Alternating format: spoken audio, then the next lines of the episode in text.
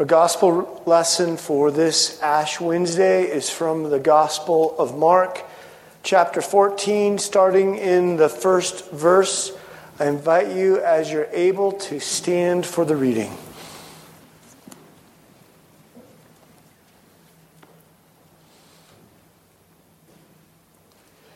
It was now two days before the Passover and the Feast of Unleavened Bread, and the chief priests and the scribes were seeking how to arrest him by stealth and kill him, for they said, Not during the feast, lest there be an uproar from the people. And while he was at Bethany in the house of Simon the leper, as he was reclining at table, a woman came with an alabaster flask of ointment of pure nard, very costly and she broke the flask and poured it over his head. There were some who said to themselves indignantly, Why was the ointment wasted like that? For this ointment could have been sold for more than 300 denarii and given to the poor. And they scolded her. But Jesus said, Leave her alone. Why do you trouble her? She has done a beautiful thing to me. For you always have the poor with you, and wherever you want, you can do good for them. But when but you will not always have me. She has done what she could. She has anointed my body beforehand for burial. And truly I say to you, wherever the gospel is proclaimed in the whole world, what she has done will be told in memory of her. The gospel of the Lord. Thanks be to God. Amen. You may be seated.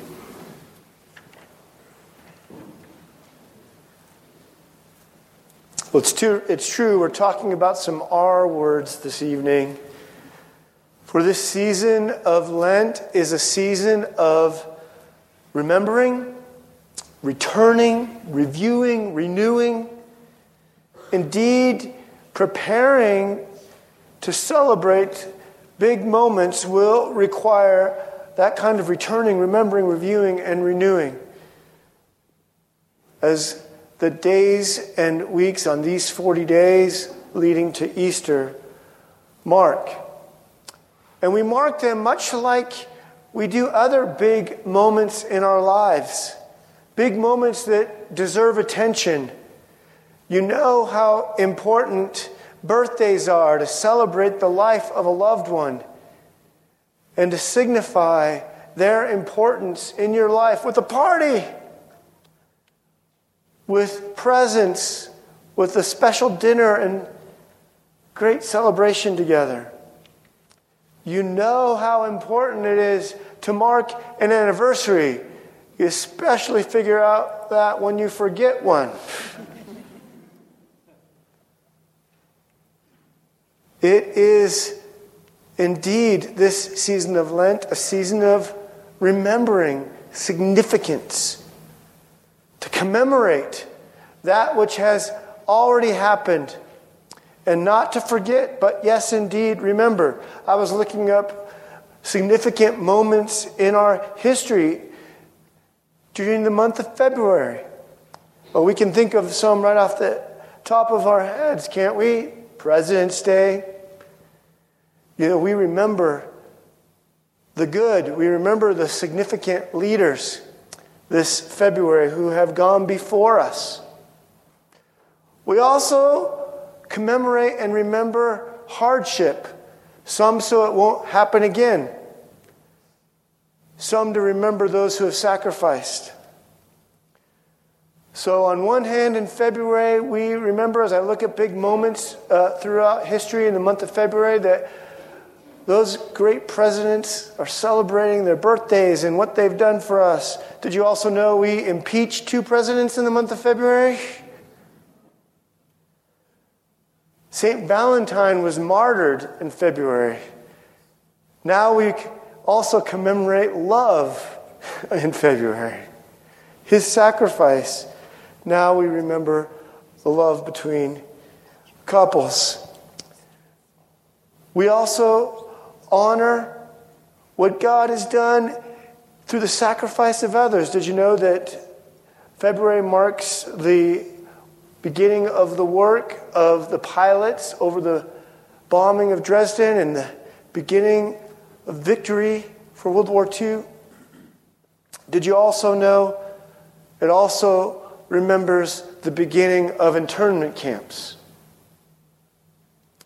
There are things to remember and not forget so that we don't repeat them. There are things to remember so that sacrifice and service can be honored. And in like manner, Lent reminds us to return. To return to what has been done before us, to remember who it is that's done it, to review what our part has been, and to renew. And yes, as we will throughout the Wednesdays of this Lenten season, to renew our gaze and mindset on the one who has done it, to move our eyes on Jesus. And the ash on your head signifies another R word repent. Repentance. You see, while Lent isn't a festival prescribed in the Bible, it is a season of preparation with a biblical purpose. We heard it tonight in the prophet Joel. Yet even now declares the Lord, return to me with all your heart, with fasting, with weeping, and with mourning, and render your hearts and not your garments. Return to the Lord your God, for he is gracious and merciful, slow to anger, and abounding in steadfast love, and he relents over disaster. Yes, this season is a season of returning and repenting. This season began, many believe, even as early as the time of the apostles with a preparation for baptismal candidates anticipating the resurrection. A season of, rep- uh, of repentance and preparation that wasn't formalized until 325 AD in the Council of Nicaea. But this practice of biblical repentance, of biblical preparation, this ancient discipline for Christians has been observed for the better part of two millennia. And as we experience it again together this evening and in these days and weeks ahead, we are given in the text this night, in our gospel reading, a vivid picture, a vivid example of someone who returned with all their heart, like Joel describes.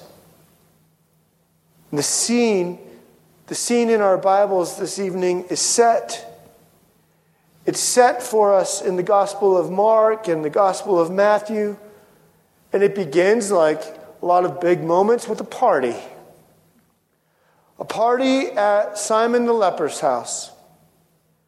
And we know from the Gospel of John that the person who will come and break that flask is none other than Mary, Martha's sister. Now, Martha's probably there doing her thing, serving food at the party. But Mary shows up. Good friends are there gathered to honor Jesus. I mean, just think of, as I remember this scene, I always can't help but wonder what the conversation must have been like at this celebration at Simon the leper's house. Oh, you wouldn't believe it when I was healed. And Lazarus, Martha and Mary's brother, said, Well, that's nothing, Simon. You should have seen what happened to me. it's a party that we get to peer a window into. And we discover the character and heart of those in attendance. And as we step into this scene, and just imagine what it's like. Mary shows up. She is so grateful. Grateful for the healing that the Lord has brought, the resurrection that she's brought to her brother. And she comes with what some will feel like, and it seems like to some of those there at the party, with reckless abandon. As she doesn't just open, she busts open this alabaster jar of perfume, the modern equivalence of which some have noted is about a year's worth of wages. Some have done the math and wonder if it was maybe in today's dollars around $30,000 jar of perfume. To give you just another one more comparison to know the significance of it, when the disciples were complaining about not being able to feed the 5,000 and all the women and children with them, they said it would cost at least 200 denarii to feed this many people, and this jar is said to be worth 300 denarii. Are you prepared to pour out that kind of sacrifice like Mary did from your heart with thanksgiving for what Jesus does, has done? And if this action is a witness, then to the healing of Simon, the healing of Lazarus, then, then her sacrifice is an apologetic for the truth of the reality of who Jesus is and what he has done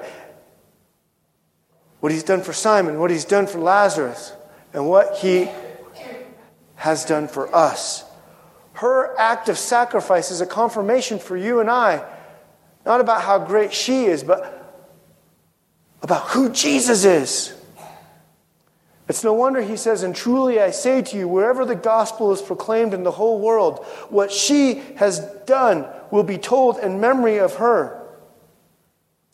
That day she was simply as one commentator put it, living out her vocation, called to do the beautiful work, a beautiful thing, Jesus called it, anointing him before his burial. You see, everyone had an opinion at the party about what Mary had done. There were some dirty looks, some not so quiet whispers. They were not approving of this reckless anointing. And they were not too shy to share what they thought either. And notice the folks at the party weren't Jesus' enemies, they were his supporters. One pastor wrote, thinking about this text, it's good to give to the needy, to do good to the poor. And it is, and Jesus isn't saying it's not here, so don't get that confused in the text. Indeed, acts of love are part of the discipline of Lent. But when the incarnate Son of God, he writes, is sitting at your dinner table preparing to suffer and die for the sin of the world in just a couple days, then 300 denarii is nothing to worship at his feet. And Mary knew that. She knew as others wrote, that complete sacrifice is the only adequate expression for a life that has been redeemed by God. Compare that act of humility, that act of repentance, that act of worship with what you and I often do. We think, well, I'll try harder, I, I'm enough. But that enoughness only goes so far. The crisis comes when the thing that we've tried to make it be enough for us proves it isn't. Whether it's enough success or enough love from friends or family or enough money or enough, and the list goes on, right? And all of those things of this world, even 300 denarii worth of perfume, can't compare to what Jesus gives. And so that draws us anew as we strive to make our own enoughness come before the Father. We realize it is not enough. We need Jesus. And it draws us to repentance, it draws us to Jesus. There's much to be drawn out of this passage this evening from Mark 14 as Jesus forecasts his death and resurrection. But tonight, tonight, I just want you to focus on one thing the fragrance that filled that room.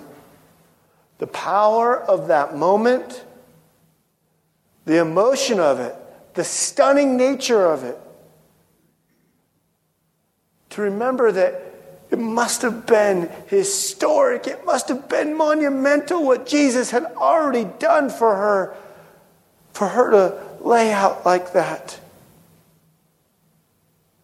And how much more then should, she, should you and I come before Him who ha, has now done such great things for us to repent, to remember, and renew our gaze upon Jesus this Lent?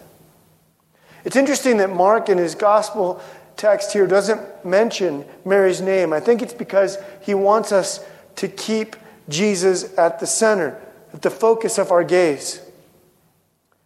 Let us keep our focus on Christ this Lenten season, our eyes on Jesus.